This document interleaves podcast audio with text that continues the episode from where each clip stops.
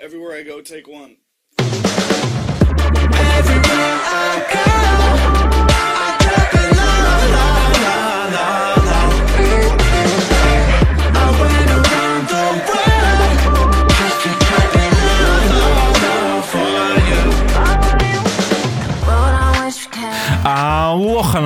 Вы слушаете самый индийский подкаст в мире. Выпускайте Кракена. Сегодня бороться с мужиками, с хуемразями будут. Женя, Кёнигсберг лох, Калининград бог.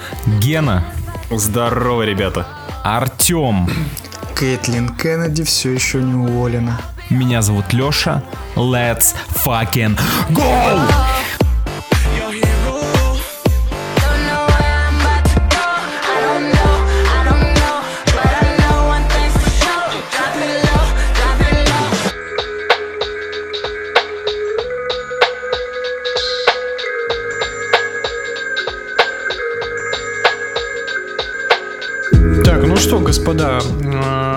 Наши многоуважаемые слушатели, мы сегодня попробуем немножечко проэкспериментировать с форматом и выбросим ваши любимые новости из этого выпуска. На, на самом деле делаем это только потому, что мы ни хрена не успеваем, а контента отсмотрено так много, что хочется рассказать вам обо всем да по порядку, да поподробнее. Единственное, что, возможно, я бы хотел предложить вам для разгона одну единственную новость, просто потому что я больше не, не подготовил. Итак, бегун выиграл марафон, состязаясь с лошадью. Бегун, в смысле человек? Человек, да. Или Человек это какое-то выиграл, животное? человек выиграл марафон у лошади. Э, Этот марафон так и называется. Марафон человека против лошади. И он проводится в Уэльсе с с 80-го года. И только три раза человеку удавалось выиграть. Но эта лошадь, видимо, неподготовленная кляча какая-то была или что? Реально травмированная какая-то. Я тоже, Не, просто- тоже сомнительная, сомнительная победа. Просто мужик Взяли просто с фермы какую-то мразь, поставили бег. Мужик, не, мужик просто бежал, бежал, бежал с ружьем и на финише выстрелил. Мужик просто бежал рядом и курил. И чисто плюнул, плюнул никотином в рот лошади. Да, и KO произошел. Короче, вы прикиньте, 35 километров бежали тысяча человек и 50 лошадей. Ага, в смысле, я думал, там один на один гонка Я тоже была. думал. Такой, такой типа, драг-рейс. дра- Драг-рейсинг местный. Там просто дерби какой-то. FlatOut лошадиный. Причем мне интересно, как, как заставить лошадь бежать 35 километров без наездника? просто на, на спине у человека на скотч прицепляют морковку. И все. И понеслась. Или яблоко. Или яблоко. Или лицо Артура Или, Моргана. или, или жопу кобылы. И чисто коняшка такая. Или за лошадьми просто бегут казахи еще. Блять. Блин, геноцид лошадей был на днях, походу. Геноцид. А, Если вам интересно, если вам вдруг интересно, то чувак пробежал 35 километров за 2 часа 22 минуты. Ну, это достойный результат, кстати. Это достойно уважения, потому что примерно за это время я встаю с постели по утрам. Но, значит, все равно ты быстрее лошади. И Встаёшь с Я не знаю, что постели, это означает. я, знаете, я бы, наверное, предложил еще состязание, там, не знаю, люди против волков. Кто быстрее сожрет Лайма Нисона? Кто, кто, Тут очень тонкая киношутка, кто, ребят. кто, кто дольше в цирке не выступает. Такое соревнование. Вот, вот это, да, да, да, да, да. А еще, знаете, а еще, знаете же, есть вот этот э, фестиваль в Испании, когда люди убегают от быков по улице. Да, знаю. Ага, да. Ти- типа запускают бычка, так сказать, и люди, типа, они бегут по улице, а за ними разъяренный бык. Видели все эти видосы. А вот примерно так же, мне кажется, знаете, нужно попробовать э, марафон от кондуктора в метро Типа ты про- про- пробегаешь без билета и дальше драпаешь от него по поезду. Э, Ребят, мы с новостями покончили. Мы покончили с новостями. э, Друзья, Перед, перед рецензиями я хочу рассказать э, о моем кошмаре, который мне приснился буквально два часа назад. Хотите его послушать? Ген Это подожди, ты два часа Э, назад по, по, по совету Алексея, который сказал, чтобы я должен брать от жизни все, я решил взять все и поспать днем. Как Лучший. ра- подготовиться к подкасту. И в итоге, в итоге, блядь, пиздец подкрался неожиданно. э, и настоящий кошмар, даже хуже, чем Фредди Крюгер, зашел мне в голову. Так вот, я, значит, сплю, все заебись, и раз в моем сне начинает летать Морбиус. Я такой, типа, Бля. что? Я такой, типа, блядь, чё? Летает Морбиус, такой, как в трейлере, там типа на зда... ну, там через здание все заебись, там Джаред Лето говорит новые фразы, которые я не видел в филье, я такой, блядь, что? Нормально, Потом Sony раз, уже ти- а потом раз, тизеры у Гены в голове показывает. внимание, потом внимание. Идет Эдди Брок в в виде э, с Томом Харди, типа, что-то тоже базарит. Я такой, блядь, что это за хуйня? Это похоже на Венома 3 или на Морбиуса 2. Я, наверное, сейчас смотрю новый фильм. А, Раз потом они вместе встречаются, начинают базарить, все круто. Я такой, блядь, вот, вот, блядь, да, придумали ребята. И раз а, стена, у которой они стоят рядом, э, взрывается, и оттуда вылетает Человек-паук, который дерется с э, этим, э, блядь, как с чуваком с аквариумом на голове. Мистерио. Они типа пробивают этот э, стену и улетает. Я такой, блядь, что происходит? Они там дерутся, в итоге потом Морбиус такой, нам нужно всех собрать. Он, э, они вместе с Веномом собираются в, в церкви. И в церковь начинают приходить куча-куча разных персонажей из комиксов, но они не просто люди, они вырезаны из э, мультика, ой, из комиксов, знаешь, такие, они ходят бумажные. Они начинают заполнять церковь. Все такие, блядь, мы всех собрали. Человек-паук тоже такой сидит, но он не разговаривает. И в итоге все это заканчивается гигантской битвой на такой знаешь, дорога, как в Америке через Штаты ездят, такая пустынная дорога. И там вот все дерутся, и в конце надпись типа Морбиус 2, и я нахуй просыпаюсь. Такой типа, что за пиздец? Блять. Ген, я, короче, сейчас открыл Сонник, и судя, судя по Соннику, ты долбоёб. А еще знаете, еще знаете, этот сотрудник компании Sony, который, разумеется, нас слушает, он в этот момент такой ставит выпуск на паузу и такой, Блять, я миллионер нахуй. Ну, кстати, представьте, что вот, например, Человек-паук 4, Нед Лидс читает комиксы, и Доктор Стрэндж кастует неправильно заклинание, и все персонажи оттуда в виде бумаги вылазят и начинают терроризировать Нью-Йорк. К слову, Звучит омерзительно. к слову о человеке, к слову о человеке-пауке, я только, пятерка. я только что нашел в Калининграде бургерную дядя Бен. Он закрыт, да? Закрыта она. Там убили продавца. Так, давайте начнем. А, Интересно, а в эту бургерную уже стреляли? Все, погнали, погнали обсуждать кино и не только кино. У нас на этой неделе просто целый ворох всего вообще всех возможных форматов контента, которые только можно себе представить. И давайте я тогда начну с «Вы не поверите», с выставки, которая посвящена творчеству одному из величайших режиссеров советского кино Андрею Тарковскому. Майклу Б. Спасибо, Артем. Андрею. Тарковскому. А, Я писал об этом в нашем великом телеграм-канале Кракен Плюс. Подписывайся, если еще нет. В Литературном музее Москвы сейчас проходит небольшая выставка Тарковского, в которой есть, это так, знаете, выставка охватывает весь его жизненный путь, весь его, всю его фильмографию, его э, увлечение, его становление, его актерский, э, ну, его этот учеба в университете, весь его кинопуть.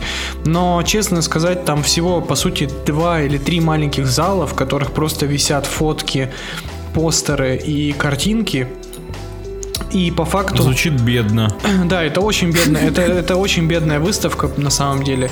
Э, И по факту гораздо увлекательнее, если вам вас интересует творчество Тарковского, гораздо увлекательнее посмотреть выпуск еще не Познера с э, сыном Тарковского.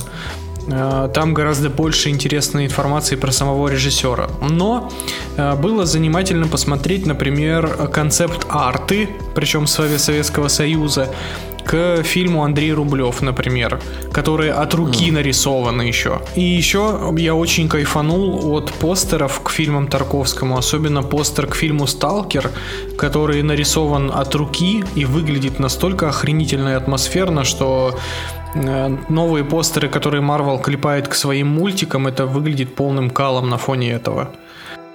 Я, кстати, недавно, когда к посту в Телеграме искал постер на Сталкер, я натыкался на огромное количество реально крутенских постеров э, ну, к Сталкеру.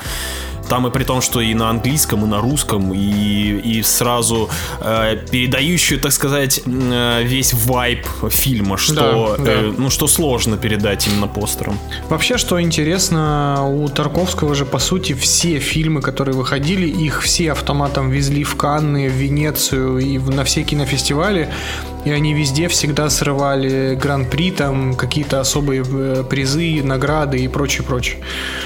Но при этом... Ну да, его в целом любили. Зайдите, зайдите на страничку в кинопоиске Тарковского и охереете э, в плашечке награды. Да, да, да. И при всем при этом сам Тарковский писал, что, к сожалению, его он был не очень востребован на родине, так скажем. Ну да. Вот. Ну, что в целом не сюрприз, но при всем при этом э, Тарковский, что удивительно, не снимал традиционную для наших модных режиссеров чернуху. Ну, то есть у него были фильмы гораздо более глубокие и не про жопу, срань, пиздец и наркоманов и прочие вот эти все истории.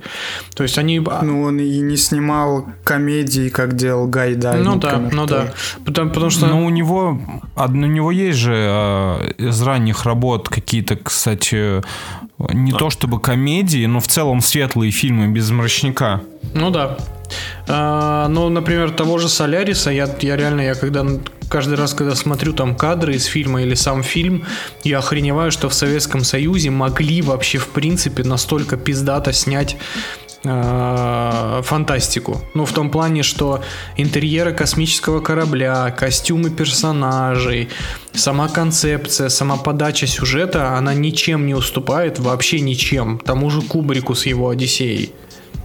Вот, ну, в общем, короче, ребят, если хотите, во-первых, поинтересуйтесь биографией э, Андрея Тарковского, во-вторых, посмотрите его фильмы, и в-третьих, э, если вы в Москве или будете там в ближайшие пару недель, загляните на выставку, она ни, ни к чему вас не обязывает, вы ее за 20 минут посмотрите и в целом прикоснетесь, так сказать, к великому режиссеру. Все, давайте едем дальше.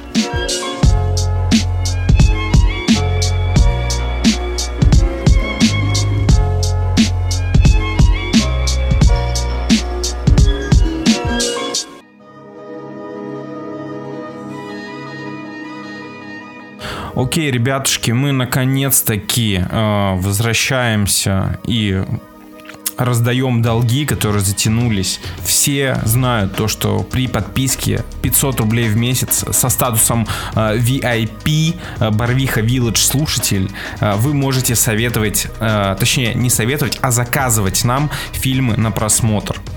И э, с этим фильмом мы очень долго тянули. Мы очень дол- долго с ним тянули, потому что это, блядь, аниме. Ебой! Так как я главный специалист по аниме, особенно китайскому, Сука, заткнись нахер, тварь, блядь, не бывает китайского аниме. я начну обзор э, фильма Берсерк Золотой век от нашего пользователя выпускайте Сракина. Большое спасибо. Важно уточнить. Нам э, А, важно уточнить то, что этот человек написал: посмотрите Берсерк аниме 30-серийное. Или, э, если вам впадло все это смотреть, то есть три полнометражных фильма, которые все эти события сжимают, э, избавляются от воды. Посмотрите хотя бы один фильм, а дальше как хотите. Да, вот. Да. Э, Естественно, аниме-сериал я смотреть не стал, но и смотреть все три фильма я не хочу.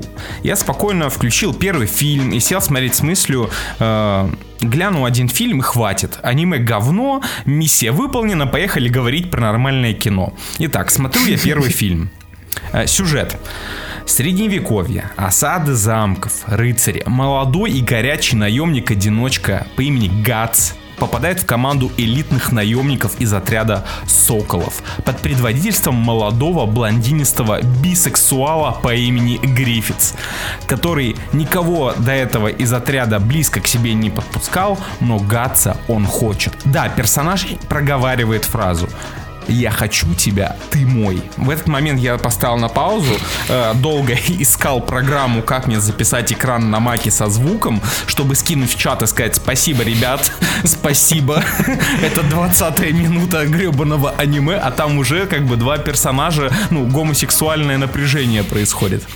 Так вот, э, Гац вместе с этой командой э, вместе работают на королей и захватывают для них замки. И все это вначале кажется обычным средневековым экшеном, не считая небольшого налета фэнтези. Ведь наш э, бисексуальный блондин э, носит на шее странный амулет. В таком темпе и заканчивается первая часть. Сюжет неплохой, персонажи все классные, с интересными характерами. В целом похоже на Игру престолов, Властелин колец э, с элементами Ведьмака. Я не понимаю, честно, я не врубаюсь, откуда весь хайп, и решаю, что ладно, гляну второй фильм сразу же, но на этом точно остановлюсь. Такой, ну, не может же все быть просто так.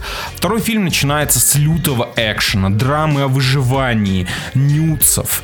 Э, варианта не досматривать просто нет. Во втором фильме герои тебе становятся еще ближе, раскрываются с разных сторон, а сюжет захватывает по полной. Наконец-то появляется демоническое хуйло, странные видения, которые тизерят тебе, что ты смотришь и фэнтези тоже. Плюс куча драмы, расчлененки, секса и просто охуительные экшн-сцены с осадой крепости в стиле все того же «Властелина колец». Серьезно, это, э, возможно, самая эпичная экшн-сцена э, в сеттинге средневековья в анимации, которую я когда-либо видел. И вот, э, на часах э, пол первого ночи, и я физически не могу не закончить эту историю. Включаю третью часть, о май гад. Что тебя ждало там, да? Аниме, которое строило из себя драму про средневековье и рыцарей, слетает нахуй со всех катушек и включает режим Евангелиона со всеми составляющими. Библейские отсылки, демоны, ад, руки бога, метафоры, символизм. Как будто Игру престолов накачивают ЛСД, амфет- метамфетамином и прочими запрещенными веществами. Челюсть просто отваливается окончательно а последние 40 минут я сижу в полном ахуе. Финал так сильно выбивает из тебя остатки жизни и оставляет вас в этом бренном мире сидеть и охуевать от увиденного. И это в 2 часа ночи. Я перемалывал в голове увиденное еще полчаса, пока мой организм просто тупо не сдался и не уснул. Первое, что я, о чем я подумал, когда проснулся, такой, блядь, Берсерк, это пиздец. И я не фанат аниме, э, видел не так много, и может именно поэтому на меня Берсерк произвел такой убийственный эффект. Но я официально заявляю, что это аниме встает в один ряд с Акирой и Евангелионом. Большое спасибо за заказ этого шедевра на обзор. Я с радостью посмотрю еще что-нибудь в том же духе. Давай теперь моя очередь. Я посмотрел Берсерка э, сильно раньше, примерно вот в тот момент, когда нам надо было его посмотреть, вообще-то. Я посмотрел, к сожалению, я посмотрел аниме-сериал. А, Да, его, кстати, не, не так э, после выхода полнометражек, я так понял, то, что его не сильно хвалят на фоне. Э, Аниме-сериал делает одну непростительную ошибку. Леш, если я правильно понимаю, э, фильмы полнометражные, э, они стартуют сразу с молодого Гатса. Я правильно, я правильно понял? Да. Первая да. часть начинается просто с молодого Гатса и как он там устраивается наемником, правильно? Э, Он уже наемник, захватывает замок, э, А, его всё, good. увидят соколы, такие клевые, мы хотим его себе в команду. Все, понятно. Значит, смотрите, в чем какую непростительную ошибку допускает аниме-сериал Берсерк. Он обманывает твои ожидания. То есть. Фишка в том, что аниме-сериал экранизирует сразу три, что ли, тома. При том, что один из этих томов, он сильно позже Золотого века. Он рассказывает уже об, о Гатсе, который пережил все события трех фильмов, о которых Леша О, рассказывал. Это же клево. Э, Это же Нет, клево. не, не, сейчас объясню, почему это не клево. Он показывает нам уже измотанного там э, Гатса без руки, э, который просто охотится на... который охотник на демонов полноценный. И фишка в том, что первая серия охерительная, с крутым экшеном, с мочиловом демонов, там, с разборками. Ну, в общем, происходит аниме, как говорится. А со второй серии нас обратно отбрасывают в прошлое, и дальше 25 серий, никаких демонов больше нет. А, тебе показывают события вот этих полнометражек, да, что ли? да, да, да. Понимаешь, в чем проблема? То есть А, у тебя... Весь сериал это большой флешбэк. Да, да, да, да. То есть у тебя по первой серии складывается ощущение, что ты будешь смотреть охеренное аниме про демонов. Потом тебя 10 серий кормят херней про Игру престолов э, в средневековье. Потом на одну серию врывается вот тот демон, который был в полнометражках э, посередине. А, Потом опять продолжается Игра престолов без демонов и без намеков. И потом происходит последние 40 минут э, третьей части, третьего фильма. То есть э, Очень странная и структура, да, конечно. это очень странная структура, и она очень сильно разочаровывает. То есть, э, ну, мне кажется, что если вот начать смотреть как Леша, чисто полнометражки, то зайдет в разы, в разы сильнее. Потому что ты, Ну, Слушай, потому что ты не ожидаешь Да-да. увидеть того, что увидишь в конце. Ну, блядь, я точно этого, я честно, я не был гото- готов к тому, что я увижу. И, э, я не знаю, может в рамках сериала тебе вставки про э, Игру Престолов э, не понравились, но меня зацепило, я-то вообще не знал, о чем Вот, это. да, я понимаешь? это включал с чистой головой. Да. Я включаю это с чистой головой, смотрю то, что это аниме про средневековье, я такой, о, прикольно, клево, никаких демонов. вот, никакой видишь, вот у тебя были другие хуйты. ожидания. Да, а, да, я, да. а я включал аниме про демонов, а мне, блядь, пихают средневековье. То есть, ну, и это портит ощущение, впечатление от просмотра. Да, При да. всем при том, что весь вот этот золотой век, арка так называемая, она занимает не так много страниц комикса, и еще есть э, продолжение Берсерка сериала, которое повествует уже о последствиях всего, что происходит в полнометражках. То есть там... А, она в семнадцатом году, да, да, что-то да, такое да, да, да, да, вышло? да. Но я посмотрел буквально две серии и дропнул, потому что мне это не, ну, это уже не интересно, честно говоря. Э, Какая-то хуета. Я почитал на Википедии кра- краткое описание дальнейших событий, что там с Гатсом происходит, и там просто какая-то лютая японщина, то есть никаких хитро выебанных сюжетов, это просто стандартное японское аниме про борьбу с демонами и все. То есть Гатс там просто пытается э, убить э, сокола, грубо говоря. Блин, ну я говорю, мне, мне очень понравилось именно тем, что отсутствием демонов и в целом то, что это не... Ну, японцы любят э, делать аниме в стиле Devil May Cry. Да, да. Вот, а весь прикол Берсерка для меня то, что средневековье чел как бы э, весь в говне с одним мечом крошит 100 человек в лесу. И это показано так сочно, мощно, вообще без компромиссов, без цензуры. Блин, я реально, я советую всем, кто не любит аниме, но любит э, реально жесткие кровавые э, истории, особенно в сеттинге средневековья, ознакомиться. Это, ну, блядь, пиздец. Ну и последние 40 минут это, конечно, пиздец. Э, Это вообще, это, блядь, я говорю, я как после Евангелиона сидел. Такой... Да. Вот, ну, ну- в общем, большое спасибо. Короче, спасибо за рекомендацию. А Мы вернемся да, реально. с обзором следующего по списку фильма в одном из следующих выпусков.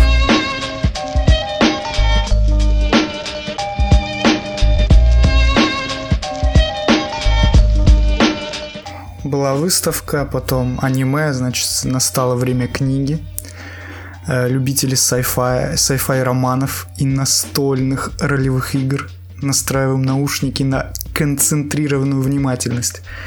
Сегодня вам советую почитать еще одну книгу Энди Уэйра под названием «Артемида». В одном из недавних выпусков Алексей советовал свежий его sci-fi «Аве Мария», Надеюсь, вы уже прочитали. Вы обязаны были ее прочитать. Артемида, к сожалению, не сможет тягаться с научным описанием выживания Марка Уотни на Марсе и с величайшим фантастическим сюжетом Авы Марии, но у нее есть свой отличительный шарм. Значит, 2080 год. На Луне построили небольшой город Артемиду, в котором живет наша главная героиня по имени Джаз. Молодая девушка работает курьером и подрабатывает контрабандой. На Луне нельзя провозить воспламеняющиеся предметы, но люди все еще любят курить, поэтому надо доставлять сигары, зажигалки и всякую такую штуку. Волоча не самое богатое су- существование, Джаз подворачивается дело, которое может изменить ее жизнь. Ведь ей предлагают 1 миллион лунных деньжат. Один богатый норвежский бизнесмен собирается прибрать к рукам корпорацию по добыче алюминия, у которой очень много нюансов. Все это раскроется по мере вашего прочтения. В общем, мужик задумал это все не просто так и на кону благополучия всего города. Он получа- поручает Джаз самое сложное дело, а именно уничтожение техники по добыче руды. С этого начинается полноценный захват всей компании.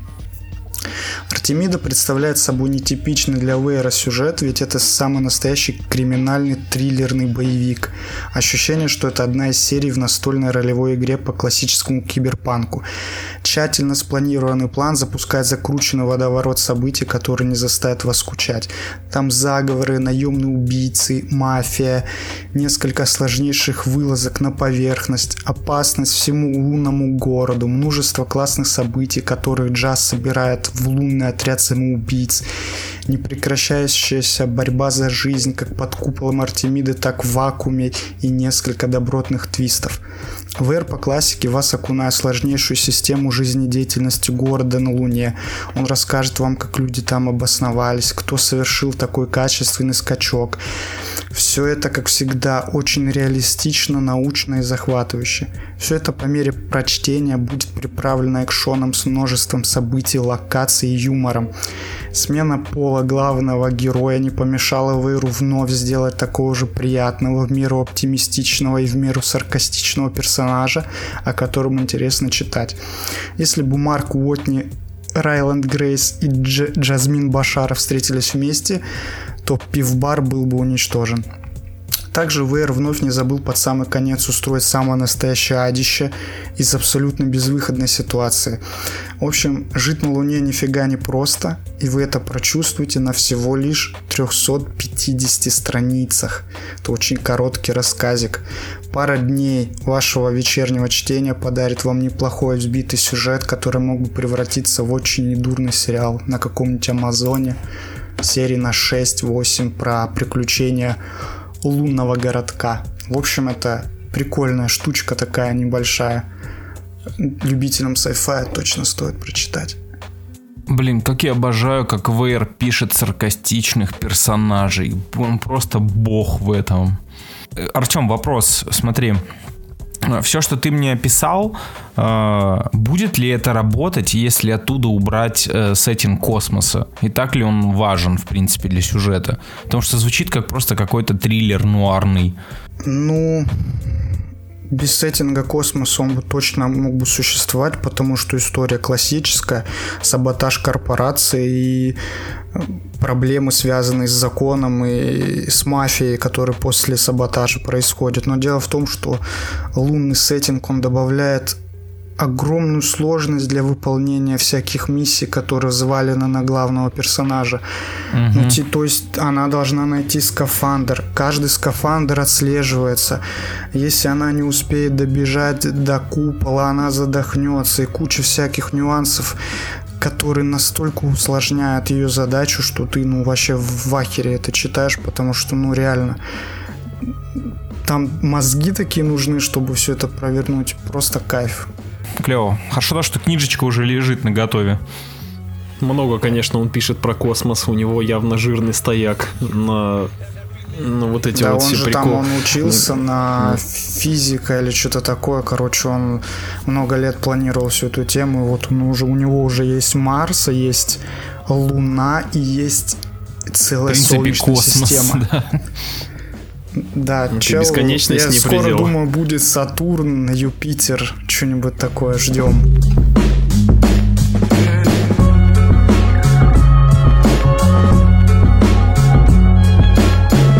Я смотрю, у нас начало подкаста вообще подходит под э, флагом не новинок, поэтому я продолжу данный тренд. А, И, соответственно, я сегодня за, за рубрику All But Gold от Геннадия Поэтому, ребята, навострите ушки, слушайте внимательно. А, так, он так смешно анонсирует всегда обзоры свои. Я должен, я должен заинтересовать слушателя, чтобы он прослушал. А, так, слушатели и коллеги, давайте сегодня на самом деле совместим приятное с полезным, так как позже мы будем беседовать про новый фильм Джозефа Косинский, а параллельно с этим в мировом прокате гремит его Топ Ган Мэверик. Я думаю, самое время освежить память и вспомнить, про что же была первая часть лучшего стрелка. Опа. В России, в России этот Опа. фильм в- входит в список, э, ну, я знаю про него, но смотреть не буду. Так, давайте, давайте я подготовлю вас к выходу захайпленного продолжения. Что? Походу в названии кликбейт будет. Опа. Опа. Э, к выходу продолжения и расскажу, почему не стоит смотреть первую часть Топ Гана. Начнем Потому с что она сюжета. про геев. Вы смотрели, как Тарантино Да, рассказывает? да, да, да, Эту это забавно, кстати. Если начинаешь акцентировать внимание на гейский подтекст, ну, просмотр становится смешным. Так вот, давайте начнем с сюжета. А, Я думаю, самый острый вопрос э, это именно для людей, которые ждут просмотра Мэверика на своих мобилах через месяц.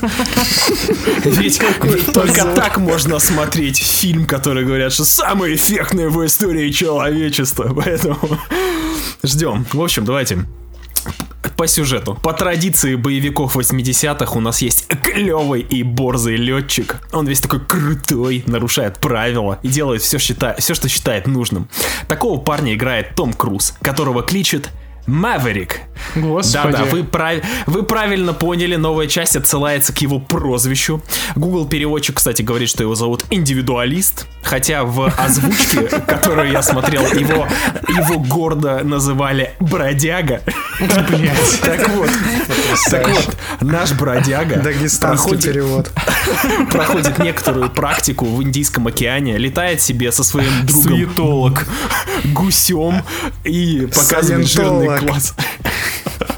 Если что, у этих американских пилотов у всех есть крутые, э, крутые никнеймы. Так вот, наш э, персонаж его зовут Бродяга, а его лучший друг Гусь. А, А, а в общем, фильм, а после- фильм а- называется, Ген Ген, а фильм называется «Самолетные люди».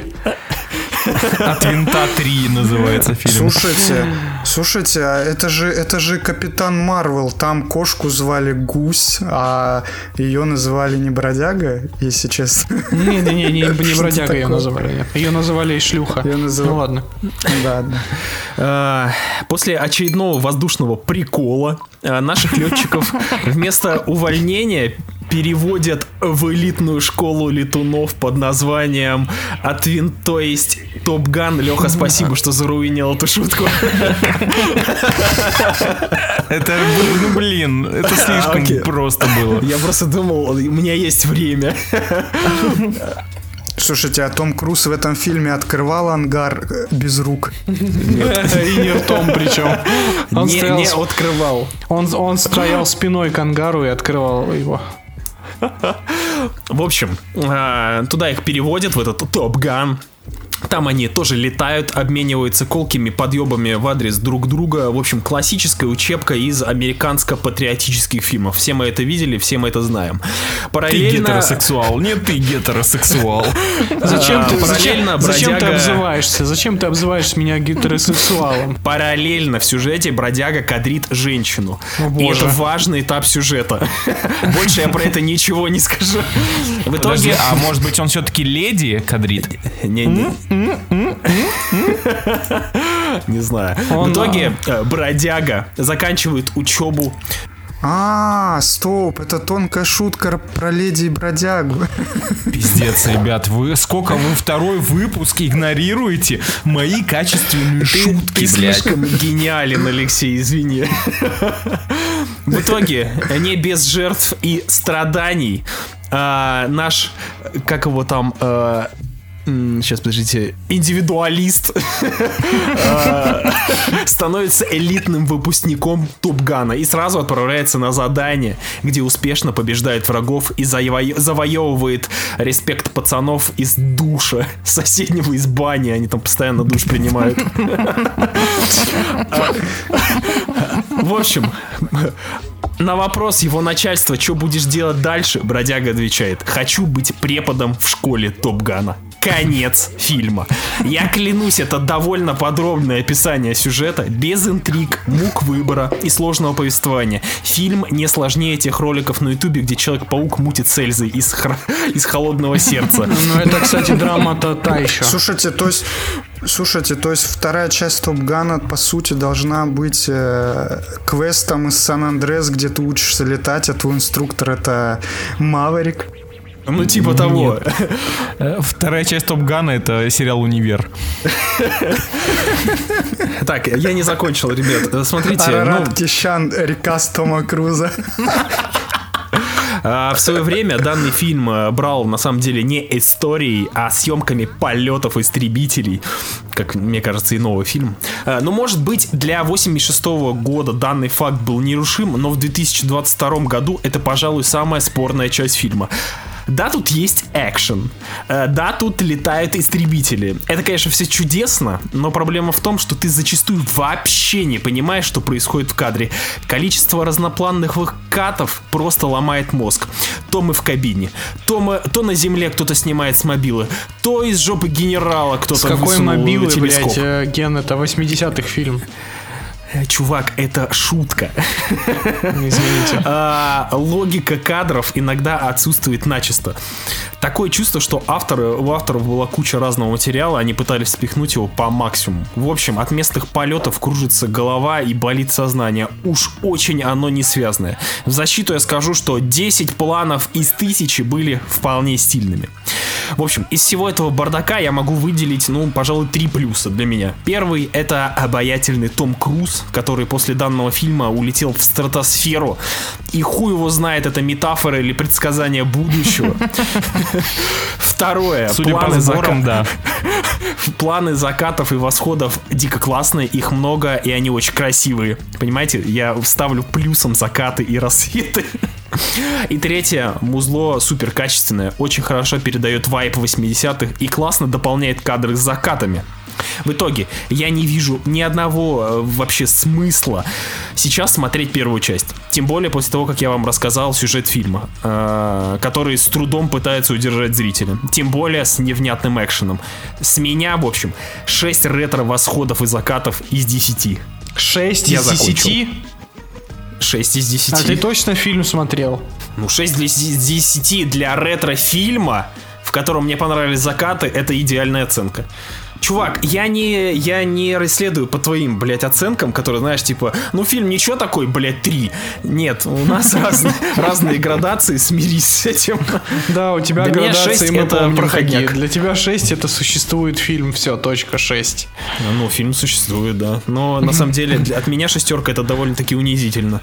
А от тебя Я вообще согласен. А тебя, ну хуй пойми, чё. В итоге, ребят, теперь вы знаете, э, о чем сюжет оригинального Топгана, и вы готовы к просмотру новой части.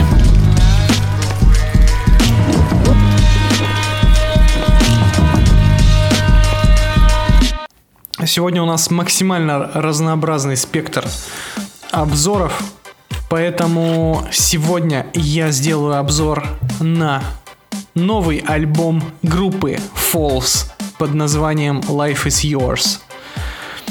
А, Мы уже, себе. мы уже выкладывали этот альбом э, в наш элитный телеграм-канал Кракен Плюс. Опять же, подписывайся, и там будут не только, кин- не только обзоры фильмов, но и MP3 файлы песен. Блять, дожили. MP3 файлы. Вот, так что, как минимум, э, спиратить музыку ты можешь. И это у нас студийный, седьмой студийный альбом группы Falls. Которые на сегодняшний день внезапно за последний год вырулили в статус моей любимой группы музыкальной в принципе, э, гордо обогнав э, группу Jungle, про которую мы говорили в музыкальном выпуске. Так вот, э, Falls выпустили седьмой альбом, при том, что предыдущий я считаю просто охренительным в двух частях. Это просто какое-то величие. Но что самое офигенное в Фолсах, это то, что каждый альбом абсолютно не похож по настроению на предыдущий. То есть они начинали как вообще такое нем- немножко меланхоличное инди, потом перешли в таком достаточно банальный инди-рок с э, высокими нотами гитарных рифов, а потом они вообще ушли в такой немножко электронщину, смешанную с роком. И последний альбом это чисто кристаллизированное лето. Вот по-другому никак не опишешь. Все треки на альбоме, они настолько яркие, настолько положительные и легкие, ни к чему не принуждающие, что вот, ну, не знаю, я просто не представляю музыку более идеальную для того, чтобы ехать на тачке по берегу моря с открытыми окнами, когда ветер обдувает твои волосы, и ты просто кайфуешь от легкости всего, что звучит у тебя в ушах. Там настолько приятное сочетание гитары, э, ритм, гитары, барабанов и э, электронных инструментов, что я просто прям закачиваюсь. Плюс э, голос э, солиста все еще прекрасен. Правда, я почему-то все чаще натыкаюсь на отзывы про то, что Янис э, отвратительно звучит вживую, да и насрать на, на записи звучит потрясающе. Короче Вообще говоря, похуй, кто там как звучит в в- на концертах. Я Да. вот склоняюсь к этому. Да, вот согласен с этим. Короче говоря, альбом чистая кайфуха. Вот реально, это, наверное, один из редких случаев, когда вот я мне зашли буквально все треки с, с альбома, вот все до единого. Даже про, даже гребаное интро, то есть там вот это, знаете, есть э, трек, который дли- длится 35 секунд, и он как бы просто проигрыш гитарный, и даже он охуенный. Здорово, Канни Уэст. Да, в общем, просто послушайте. Кто? Просто послушайте, кайфаните, насладитесь клевой музыкой, потому что из ближайших новинок ничего такого же яркого и такого же солнечного и теплого мы точно не услышим. Точнее Блин. не так. Ближайшие новинки мы точно не услышим, потому что они не выходят в России. Только если вы подпишетесь на Kraken Plus и скачаете mp3 файл. Я на самом деле всегда в поиске летних альбомов. Очень сложно наткнуться именно на тот самый летний вайб. Потому что можно, э, как есть вот вот жанр, э, он еще Summer, что-то Beats или как, Лех, напомни, ты точно шаришь. Tropical Beat, ты имеешь в А, виду? Вот это Tropical вот? Beats, да, такой типа, ну, летний вайп. Ну, а это вот не то. Хочется иногда, именно когда серьезные музыканты делают, э, типа, кру- крутой продукт с летним вайпом. Это, ну, не всегда получается у всех. Но иногда можно наткнуться на что-нибудь такое, когда слушаешь, и у тебя взыгрывает какие-то теплые чувства в твоей душе чернущей. Вот это как раз вот весь альбом, он такой. Он настолько позитивный, он вот, знаете, без, без гру... он не грузит тебя, он не, не там тексты ни о каких серьезных вещах не, не, не разговаривают. Это просто песни про про тусовки, про поездки к морю, про какие-то такие штуки, и ты прям просто качаешься и кайфуешь, все. Кайфуха. Отдыхать и летом мы любим. Да. И еще буквально за две минуты расскажу, что я сходил на концерт группы «Свидание». Это, Добрый вечер. это, это отечественная инди-группа, которая, которую очень любят школьники и подростки, потому что это, ну, это такая вот как раз-таки слегка меланхоличное и достаточно спокойное инди-музло, в котором поют про э, любовь, про первые встречи, про первые танцы, про какие-то такие про бабочек в животе и настолько примитивными четверостишиями, что я бы, наверное, в 14 лет написал более сложные тексты, чем у них. Но в этом есть какой-то свой шарм определенный. И мне безумно понравилось, как звучит их музыка вживую. Гораздо прикольнее, чем на записи. А вот вокал подкачал. Ну, то есть, типа, в записи вокал обработан настолько сильно, что вживую ты просто не веришь, что это один и тот же человек может петь. Вот. Но в целом это, это еще одна кайфовая вайбовая группа, но это уже немножечко в сторону грустинки. Поэтому если вам, э, если ваше сердечко сейчас страдает от неразделенной любви или ищет каких-то новых отношений, то эта группа прям вот в самый раз для того, чтобы влюбиться.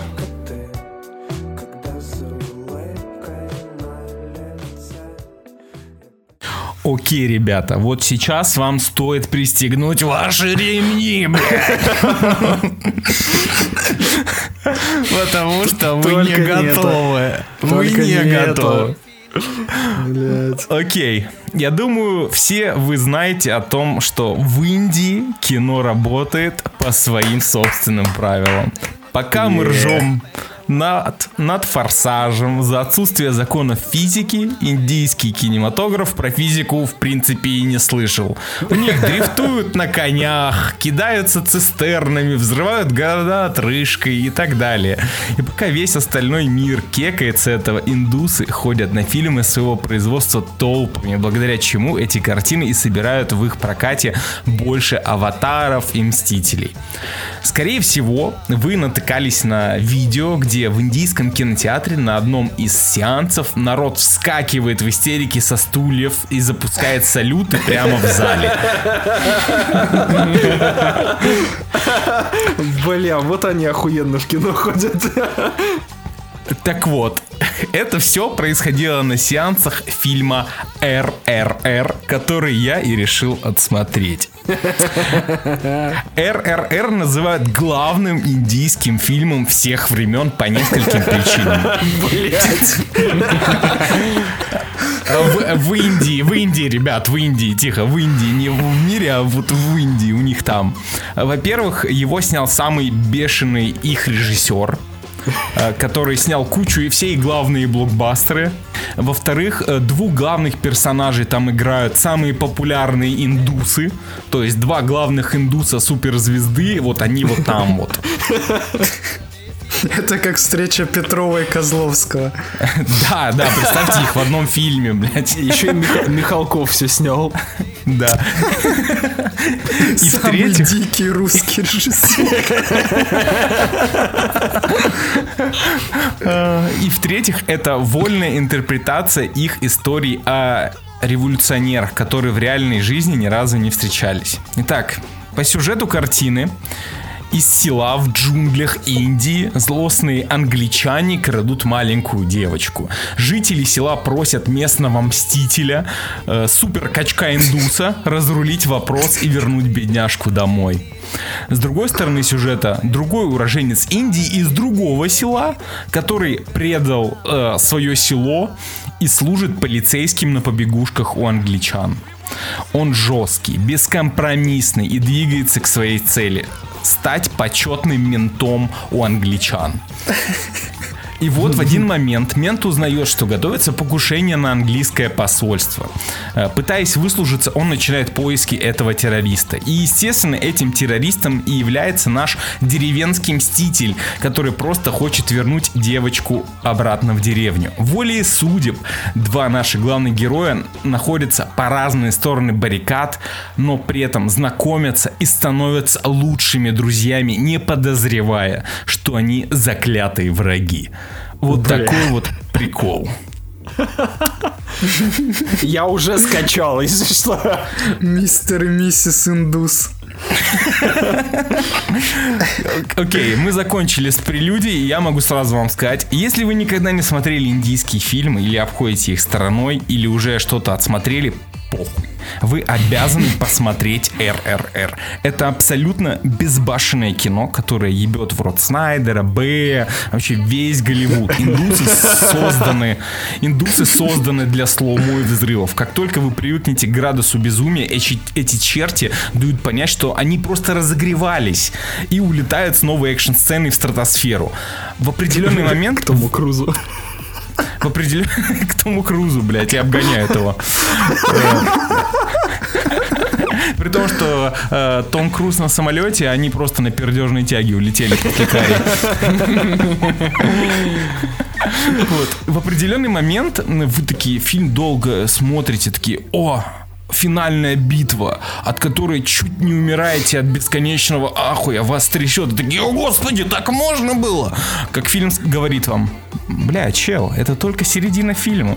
Ты еще не видел финальную сцену. Намазывай соски карри и пристегивай ремни. И это реально лучшая сцена в кинематографе. Э, В плане экшена это всего лишь половина этого фильма.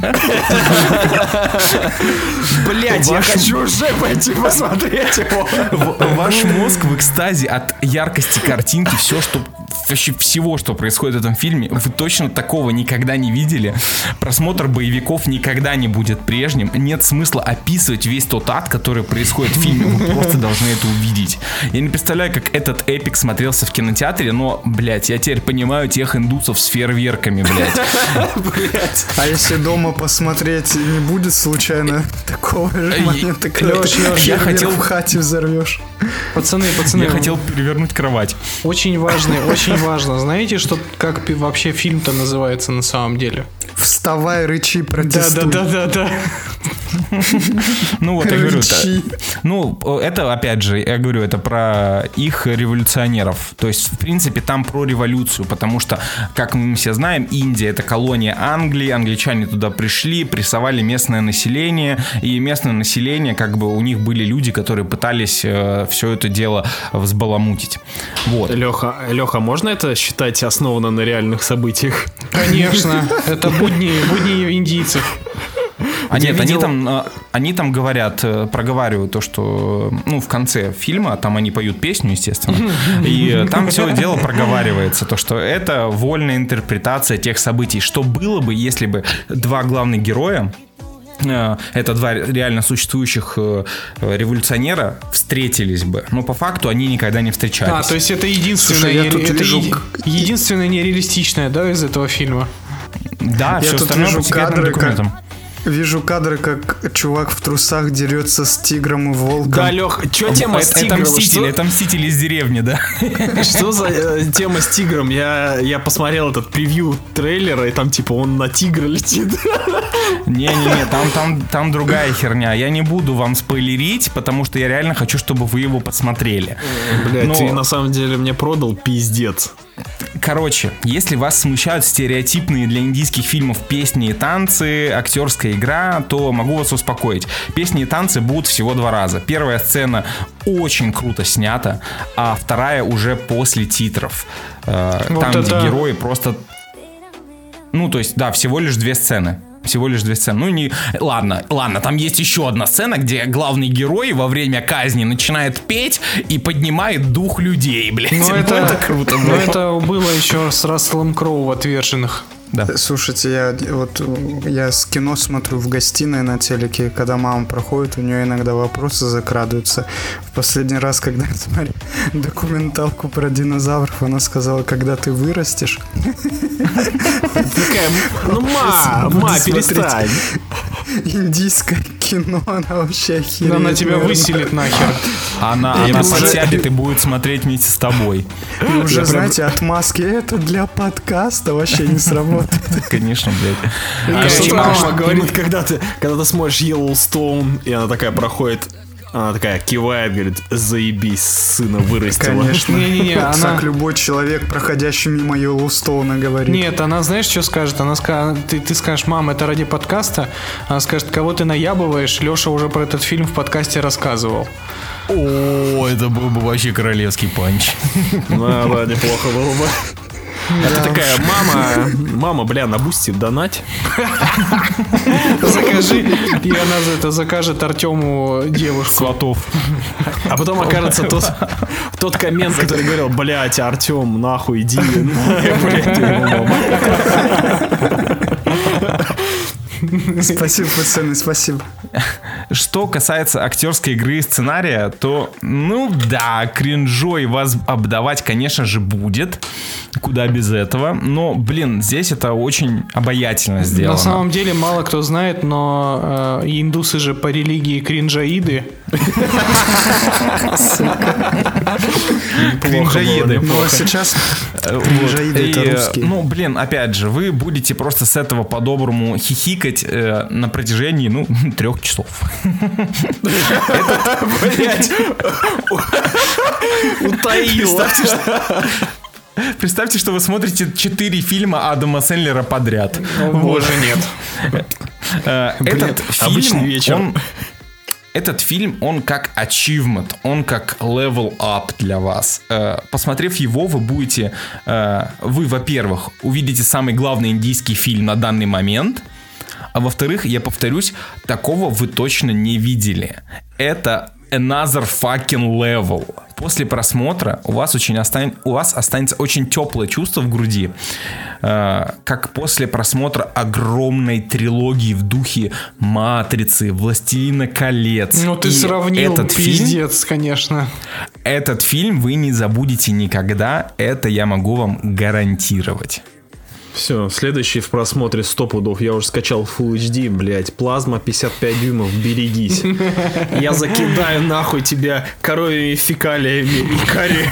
Заебись вообще. Бля, охуенно. Ребят, слушатели, come on, реально, не, реально, послушайте Алексея и посмотрите. Мы все Я посмотрим. походу, я походу после этого выпуска вообще совершу какой-то кинематографический суицид, потому что я посмотрю и аниме про Берсерка, и индийский блокбастер. Пиздец, Леша то, то смотрит, блядь, 18 сезонов Бриджертонов, то как бы, блядь, в два дня сгружает то, что он вообще никогда в жизни не смотрел. Вообще-то и Бриджертон должны были быть тем проектом, который Леша не должен был смотреть никогда.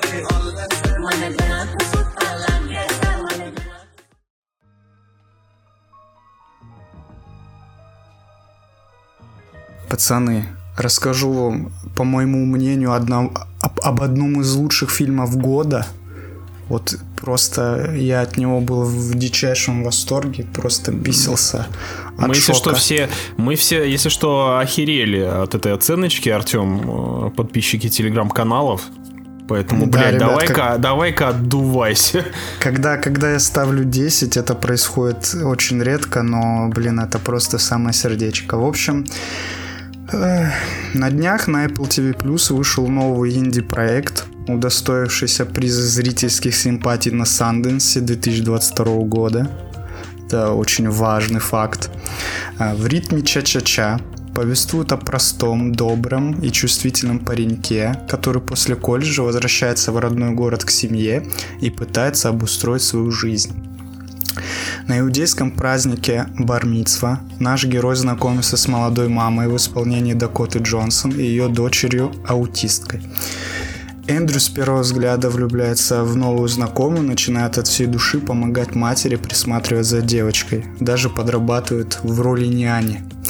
На, самом, на том самом празднике парень так завел толпу, что присутствующие уговорили его выступать постоянно ведущих, ведущим будущих бармиц. В ритме ча-ча-ча это очень теплый, трогательный, милый, добрый рамком о взрослении. Сюжет написан невероятно искренним языком, ощущение, что ты слушаешь настоящую историю сценариста, что отчасти на самом деле так. Любовная линия здесь лишена пошлости и клише и способна вас удивить. И то, как главный герой выводит девочку-аутистку из тени и заставляет радоваться жизни тусить на праздниках по-настоящему прекрасно. Вы увидите все, что с некоторыми из вас могло и может случиться в этот промежуток жизни между вузом и взрослостью. Временное возвращение в родной дом, отношения с семьей, сложный поиск настоящей работы, подработка в фастфуде, разрушение отношений в связи с отъездом вашего партнера в другой город и просто боязнь за свое будущее. Молодой 25-летний актер фантастически отыгравший главную роль, стал для меня открытием. Ведь Купер Ф. является также автором сценария и режиссером этого фильма. Он написал глубокую историю с поразительными диалогами, в которых ощущается жизнь. Посмотрев его первый фильм под названием «Щитхаус», вы 100% сможете обнаружить авторский почерк. Фильм это тоже я вам советую. У всего, что происходит в его фильмах, чувствуется большущее сердце и послевкусие чего-то очень личного, которым он хочет с вами поделиться. У меня большие надежды на этого парня. Осенью у него стартуют съемки третьего фильма с главной ролью с Дэвидом Харбором. То есть он уже подымается, подымается прям конкретно. Фильм будет называться «Мусорщики». Отдельно также хочется похвалить Дакоту Джонсон.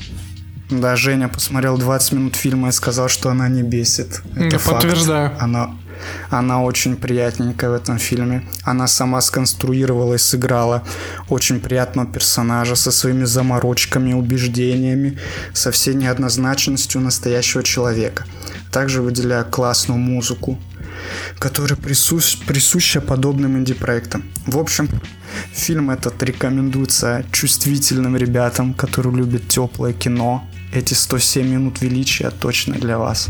Шикарно, шикарно. Я пока могу только подтвердить, что фильм очень легкий, очень клевый, но обязательно досмотрю, и мне кажется, что Артем тут только прав. Обязательно досмотрю и обосру. Не исключаю пока что, но первые 20 минут мне понравились. Не скажу то, что ты защищался на десятку. Да, да, звучало не как 10. Э, Звучало, звучало достойно.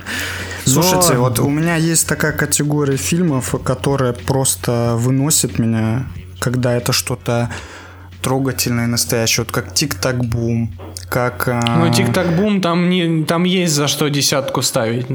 Ну, короче, это вот мое кино, и таким фильмом я ставлю 10. Причем, даже если убрать мои личные впечатления и то, как фильм на меня, на меня влияет и про что он вообще снят, насколько он мне близок, то если убрать все это, он все равно будет на 8, на 8 с половиной.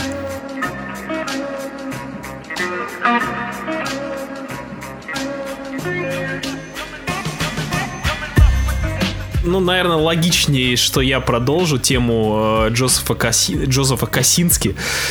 Расскажу вам про новый Netflixский фильм Spider-Head. Его так вроде бы и назвали, да, в России? Да. Э, Да, В России его никак не назвали, Ген. В России. Он на кинопоиске назван так, поэтому в России он будет кличиться так. В общем, а, я ничего не слушайте, подготовил. секундочку. Прости, пожалуйста, вот важное уточнение. А, Netflix нет в России, э, у него уже нет ни дубляжей, ничего, а вот Apple TV Plus есть в России, и фильмы их выходят в дубляже до сих пор, ребят. Так что Как это э, работает? проверьте, кому вы поклоняетесь просто. Новый фильм, блять, опять новый фильм Джозефа Косински, который ранее снял Топ Ган Мэверик. Видимо, как говорят ребята, как сейчас модно это говорить, он снял это в перерыве между чем-то, типа такой лайтовый фильмец, когда было свободное время. А, фильма Spider-Head. Давайте начнем кратко именно с сюжета, благо он тут опять же не, не более чем сложный тех видосов на ютубе.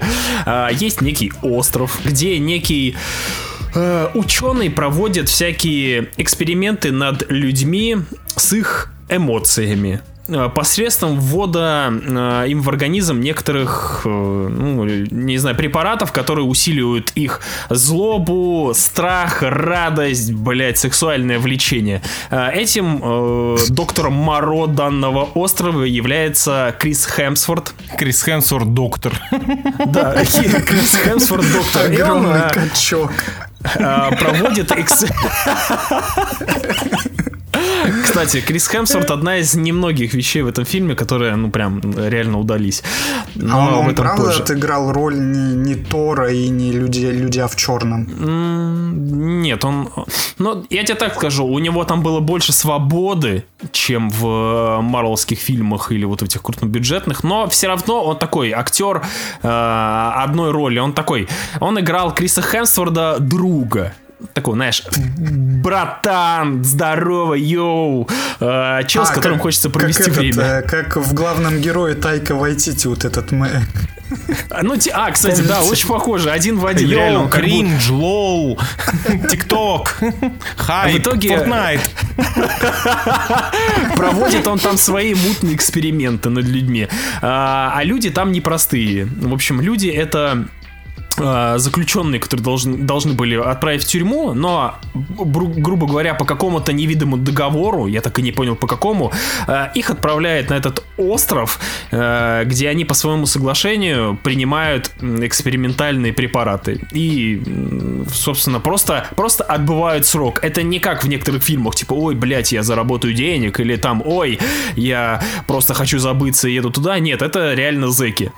В итоге один из персонажей, с- э, сыгранный Майлзом Тейлором, который сейчас любимый актер э, Джозефа Косинский, он является одним из персонажей э, этого фильма, на котором проводят эксперименты. У него там есть свои проблемы, свои загоны, собственно, своя причина, почему он оказался там, но неважно. В итоге все идет своим чередом. И в один прекрасный момент все, блядь, как во всех этих фильмах с э, препаратами, экспериментами, все выходит из-под контроля и заканчивается тем, чем заканчивается. Это на самом деле весь фильм. Там сюжет очень простой, реально. В 75% фильма проводят эксперименты над людьми, и в конце есть небольшая развязка, там, связанная с, с, с эмоциями людей. У меня есть главная претензия к этому фильму. Он, блядь, вообще не понимает, чем он хочет быть. Я клянусь, этот фильм э, лихорадит от э, «я серьезная драма», блядь, до «смотри, говно на носу». Пиздец, в секунду, ребят. Э, Косинский, не знаю, то ли из-за неопытности в данном жанре, то ли, блядь, и из-за, знаешь, я хочу де- деконструировать вообще жанр и фильмы, или мне Netflix дает много свободы, хочу немножечко поугарать. Э, Тайки Вайтити ведь можно угорать, я тоже поугараю. Ну вот, и в итоге у Косински это выходит криво-боко, что пиздец люди в одном кадре э, рассказывают душераздирательные истории о том, что там, блядь, умерло тысяча детей, и параллельно они начинают, блядь, смеяться и под музыку из Бенни Хилла там, типа, блядь, отвлекать врагов. Все это настолько неровно, неровно и невнятно, что я, ну, это на самом деле выглядит инородно. И второе, во всех этих фильмах, вообще, ну, на самом деле, это относится, наверное, к большинству фильмов, э, ты не веришь всему, что там происходит. А это важно в фильме про, ну, эксперимент на острове. Фальш, пиздос, ребят, блядь, просто галактического масштаба выглядит так, как будто реально они, ну, типа их, блядь, знаешь, э, прислали контракт Хемсфорду, Майлзу Тейлору, такой говорит, окей, ладно, вот мы можем, у нас есть там, не знаю, три недели, мы снимем фильм, в какой форме вы находитесь, похуй. Вот просто приходите, мы оттянемся. В итоге так фильм на самом деле и сняли. Он очень камерный, там мало сюжета. э, И еще один момент. Вот смотрите, ребят, вы смотрели фильмы про эксперименты, да? Чем все заканчивается? Грандиозным пиздецом. Да, что-то выходит из-под контроля и начинается Аллах Акбар длиной там на 15-20 минут, когда Как всегда, какой-то конченый додик разрушает все, что люди да, строили да, да. годами. Здесь конченый додик все разрушил, но это привело в пердеж, блядь, в клизму. Никакого эпика. Просто, просто все заканчивается трехминутной, блядь, какой-то залупой, э, от которой тебе не холодно, не жарко. Э, да, там были прикольные моменты, ну, в первой половине фильма. Во всем остальном этот фильм, пиздец, считай, хочет быть претенциозным, но на самом деле он не стоит нахуй и мизинца. Его крайне сложно смотреть после половины фильмов. Развязка говно. Логических дыр просто до пизды, ребят. Я вообще в ахуе в конце сидел. Такой типа, блядь, реально все проблемы можно было решить разом. Но так как этот, так как это может быть метафора или, блядь, хуетафора, мы, мы оставим эти вопросы зрителю на Netflix. Благо, они там вопросов не задают. Им вообще поебать. Сделай, блядь, красивую картинку, блядь. Классную архитектуру. Музончика накидай. И, значит, это пердежную шутку воткни и все, пиздос. 9 из 10, must have, лучший просмотр на Netflix.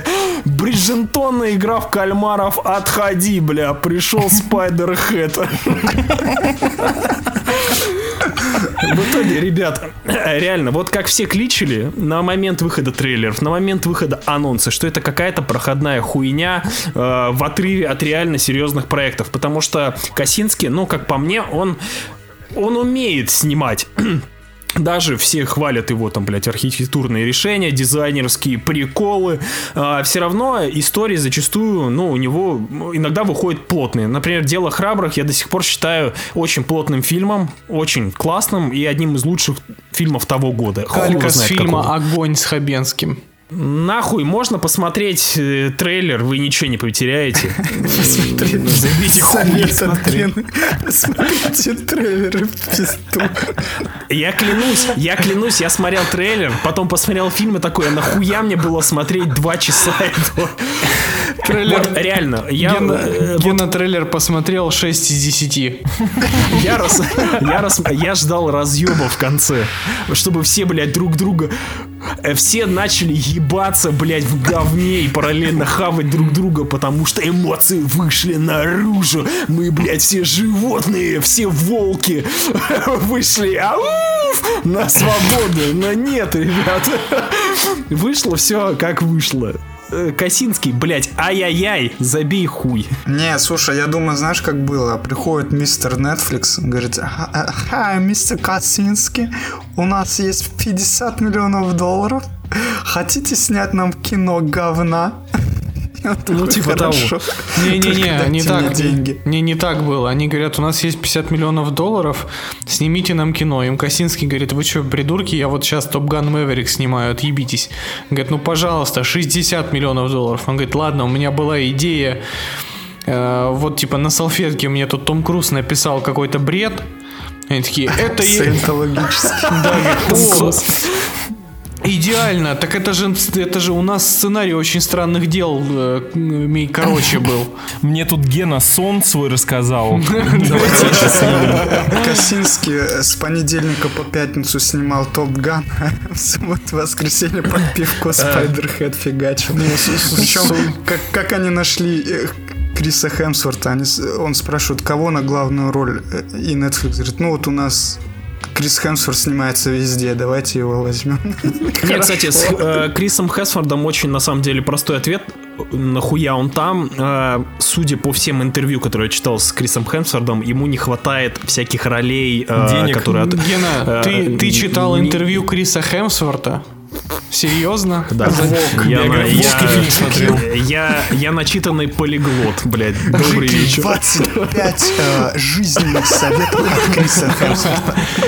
Не-не, он же типа любит, э, любит отходить от образов. В итоге ему... Там на самом деле было похоже, как будто, знаешь, 80% импровизации и м, типа дураковаляния. В итоге он там на самом деле порезвился, заебись.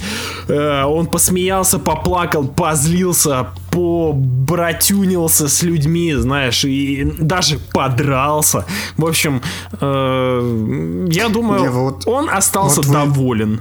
Вы видели, как выглядит Крис Хемсворт? Скорее всего, он снимается в таких фильмах, чтобы зарабатывать деньги на химию для его тела. Да-да, для- на, на Если что, Крис Хемсворт там пиздец накачанный. Это, видимо, снималось в перерыве между То- Тором, там, не знаю.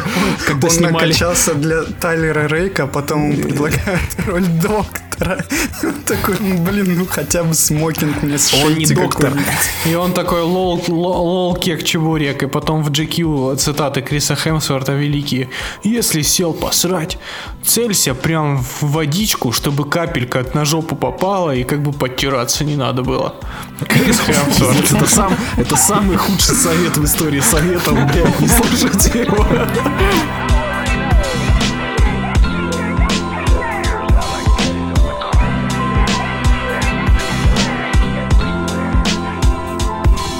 Ну что, давайте продолжать разнообразить наш, наш сегодняшний просто альманах обзоров.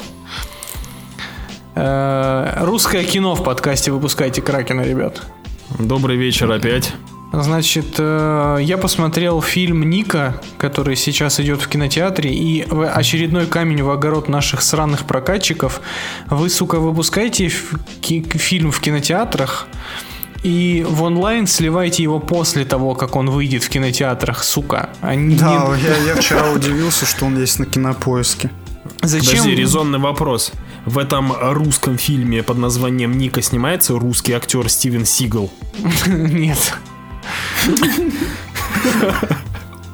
Просто Короче- решил уточнить для наших слушателей. Короче, суть в том, что у меня претензия в том, что вот, ну, то вы тогда, ребят, не нойте, пожалуйста, что у вас никто в кино не ходит, при условиях, что вы все свои новинки сливаете на кинопоиск в- в- параллельно с кинотеатрами. Вот. э, Гениальное решение, конечно. Ну, ну ладно, не Warner суть. Brothers, блядь, упали со стула. Не суть. Значит, э, фильм рассказывает о... Это такой основанный на реальной истории советской поэтессы Ники, э, которая, которая начала, я, начала свой поэтический путь в 8 лет. И типа она была очень юным дарованием, ее прям всем Советским Союзом на руках носили и за границу возили. И вообще там э, была слава, почет и, короче, супер-пупер. И вот так вот она где-то лет до 14 писала стихи, а потом э, резко перестала.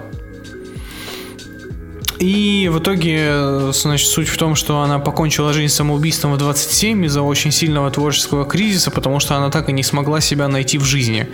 Потому что, ну, у нее было звездное детство, где ее эксплуатировала мать, а после этого она так и не смогла найти какое-то свое занятие в жизни. Вот. И фильм, значит, э, представляет собой вольную интерпретацию э, жизненных событий Ники, а точнее ее последний год жизни, когда она, по мнению авторов фильма, поступала в э, ГИТИС, где должна была, или не ГИТИС, короче, на, на театральный.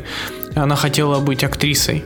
Вот, и в целом перед нами достаточно приятная биографическая лента с э, клевым, клевой атмосферой конца 90-х, начала нулевых, которая просто под завязку набита музыкой нулевых, э, всякими интерьерами э, сочинских старых ресторанов и отелей, квартирами и загородными домами, неоном, квартирниками еще до того, как появилось слово «вписка». И при этом оно пропитано вот этой творческой апатией, э, депрессией и нежеланием развиваться в каком-то другом направлении. И она рассказывает историю человека, полностью сломленного собственной славой, потому что ребенок, переживший э, вот это вот восхождение на Олимп, да, славы, он в своей, он дальше в своей жизни не видит ничего другого, потому что он уже был на вершине, а карабкаться заново очень сложно. При том, что по сюжету фильма она еще и в школе не училась из-за своей же славы поэтессы. И, соответственно, в, на- во взрослой жизни у нее не, не может быть ни работы, э, ни нормальной там жизни и так далее, и так далее. И в целом фильм был бы прям потрясающий, потому что мне в целом фильм очень сильно понравился. Э, Это отличный пример э, русского кино, который, в принципе, даже если не говорить, он там не слишком выдает себя за русский э, в хорошем плане. То есть там приятный звук, классная атмосферная картинка, классные актеры. Главная героиня очень, очень круто играет э, бабу, которой хочется ушатать с ноги. Э, Наши умеют так играть. Да, да, да. И в целом все было бы замечательно, если бы я не полез после фильма читать настоящую биографию этой э, поэтессы, которая оказалась на две или три головы интереснее и насыщеннее тех скудных и однобоких событий, которые показаны в фильме. Во-первых, авторы почему-то решили экранизировать одну из теорий заговора, которая гласит, что все стихи писала мать, и выдавала ее за, ну, как бы за, детские, за детское творчество. Плюс к этому, Опа. плюс к этому они наворачивают в эту историю пару сюжетных твистов, а, и у них получается почти остров проклятых. То есть они делают из главной героини вообще там, ну, поехавшую по всем фронтам. И опять же, в отрыве от биографии реального персонажа это смотрится классно. И я реально пару раз за фильм такой, вау, вот этого я не ожидал. Но когда ты начинаешь копаться, выяснять, что было на самом деле, оказывается, что там было так много всего классного, а, потому что Нику, про- Ники устраивал протекторство Евгений Евтушенко, поэт. А, За не- очень многие именитые деятели ее крышевали, грубо говоря. А, Плюс она уже после как бы окончания своей славы, она продолжала, она пыталась писать, она играла в театре, она писала пьесы. То есть ее творческий путь на этом не заканчивался, а фильм позиционирует так, будто она с 14 лет вообще ни хрена в своей жизни не делала. Что, мне кажется, достаточно некрасиво и не очень хорошо по отношению к умершему человеку. Вот. Но при этом фильм все еще классный, фильм очень крутой, вайбовый такой, знаете, атмосферный, неспешный э, и пропитанный э, доброй ностальгией по тем самым э, бедным нулевым. Вот, поэтому в целом это отличный пример русского кино. Я, в принципе, могу его смело рекомендовать к просмотру. Но, разумеется, не в кинотеатре.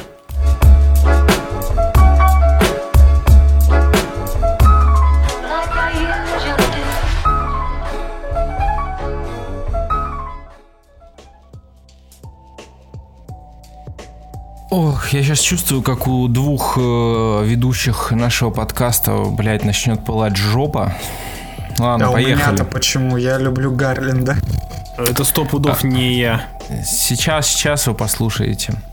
Короче, наши братишки из компании Вольга, которые до сих пор каким-то образом умудряются радовать нас годнотой в кинотеатрах, позвали меня на предпоказ нового фильма Алекса Гарланда «Род мужской». Алекс Гарланд, по моему мнению, один из крутейших и самобытных режиссеров нашего времени. Он снял такие штуки, как «Из машины», «Аннигиляция» и вели- великолепный сериал «Девс» разрабы, о котором... Он еще классный сценарист, он написал... Но подожди, сейчас я все А. расскажу это. Извините. А как самому спойлерить от винта, это я за, да? Блядь, я спойлерил шутку.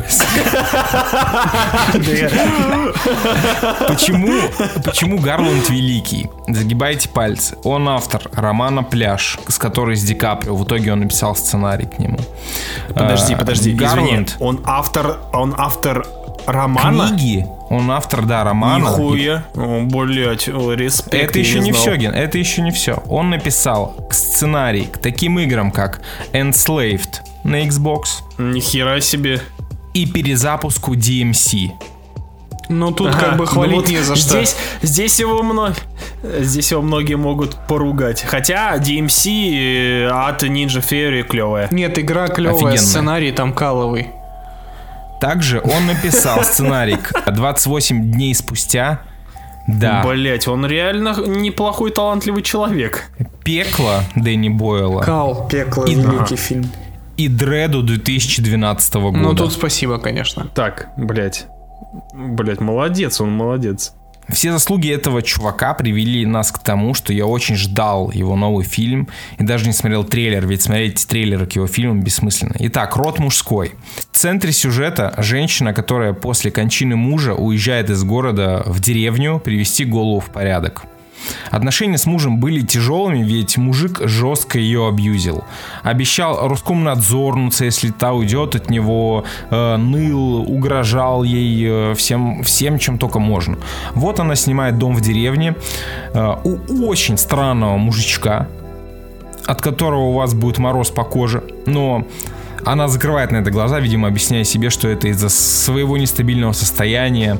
Э, И главный прикол этой маленькой деревушки в том, что в селе оди- одни лишь мужики, которые ведут себя очень странно, при этом они имеют еще кое-что общее. Что это общее, вы узнаете при просмотре. Потому что когда я врубился в происходящее, люто вцепился в стул и приготовился к аху.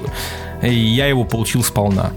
Род мужской это очень красивый атмосферный триллер, который задавит вас саспенсом настолько, что возможно вы будете бояться мужиков до конца жизни. Род мужской это формально хоть формально и похож на работы Гарланда по смыслам, но повествование выстроено гораздо абстрактнее. Фильм э, переполнен метафорами, э, образами, сценами, э, метафоричными образами. э, если отбросить все это, то в первую очередь это кино о токсичности некоторых мужиков и о том, как от этого страдают женщины. Тут э, Гарланд справляется великолепно, потому что э, спермобаки показаны так, что при каждом появлении мужика вы будете чувствовать себя максимально неуютно. Э, Гарланд собрал все женские страхи и обернул их в обертку триллера, который в последние 30 минут превращается в смесь сербского фильма и нечто. Вы охуеете от последних Блядь, фильма. Да. Я смотрел оба эти фильмов, и они не похожи друг на друга вообще. Да. Смесь, смесь сербского фильма и нефти. Смесь, блядь, побега Шушенко и космического джема.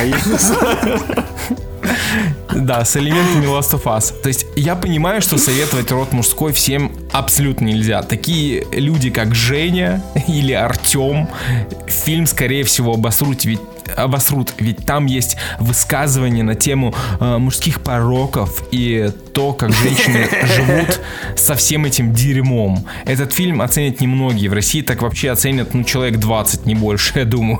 Но от Я, этого я он- хочу напомнить Леше, что я дикий фанат утреннего шоу. Ну, ладно, тогда у тебя есть шанс. У тебя есть шанс. Род мужской тот фильм, который оставляет после себя простор для трактовок, обсуждений, дискуссий.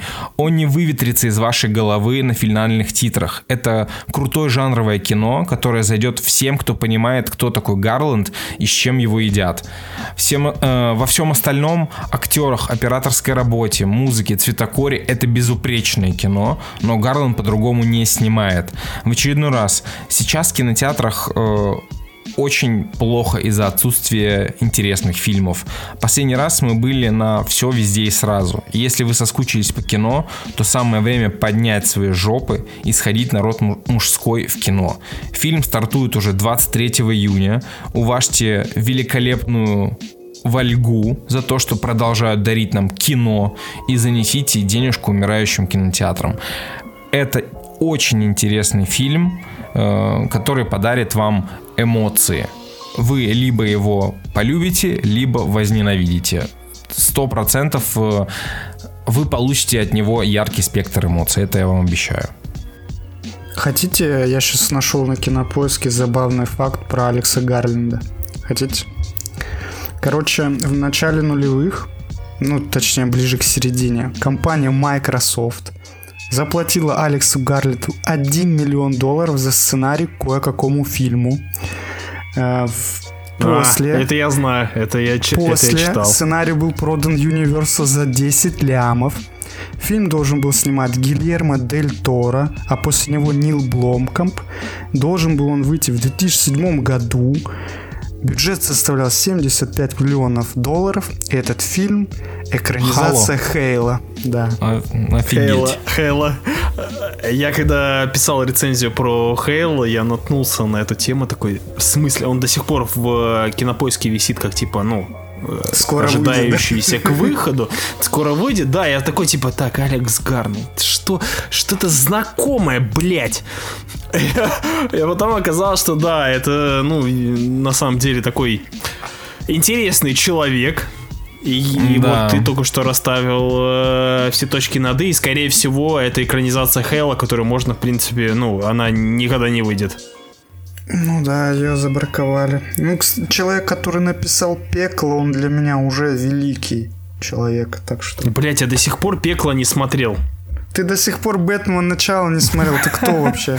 Ты беженец, блядь. Ладно. э, на этом все, дорогие друзья. Большое спасибо, что слушали нас. Не забывайте писать ваши отзывы в iTunes, если вы до сих пор их не писали. Не забывайте э, подписываться на наш великолепный телеграм-канал. Ссылочка в описании. Также у нас запустился сайт мы забыли про это сказать в прошлом выпуске. У нас запустился сайт, если у вас есть э, бизнес, может быть, мы с радостью сделаем для вас интеграцию. Э, Медиакит есть на сайте с описаниями, с подробной статистикой. Э, С вами были Женя. А, стоп! Ты, конечно, молодец. Я, как часть подкаста, тоже имею право про- прорекламировать свой телеграм-канал. Тоже ссылочка будет в описании. Подписывайтесь. Да, то же самое, под всеми выпусками все есть. Ребята, не забывайте, у каждого выпуска есть описание. Там подробные описания выпуска, ссылочки на все возможные соцсети. В общем, с вами были Женя, Гена, Артем, Леша. Целуем вас, пузики. Пока.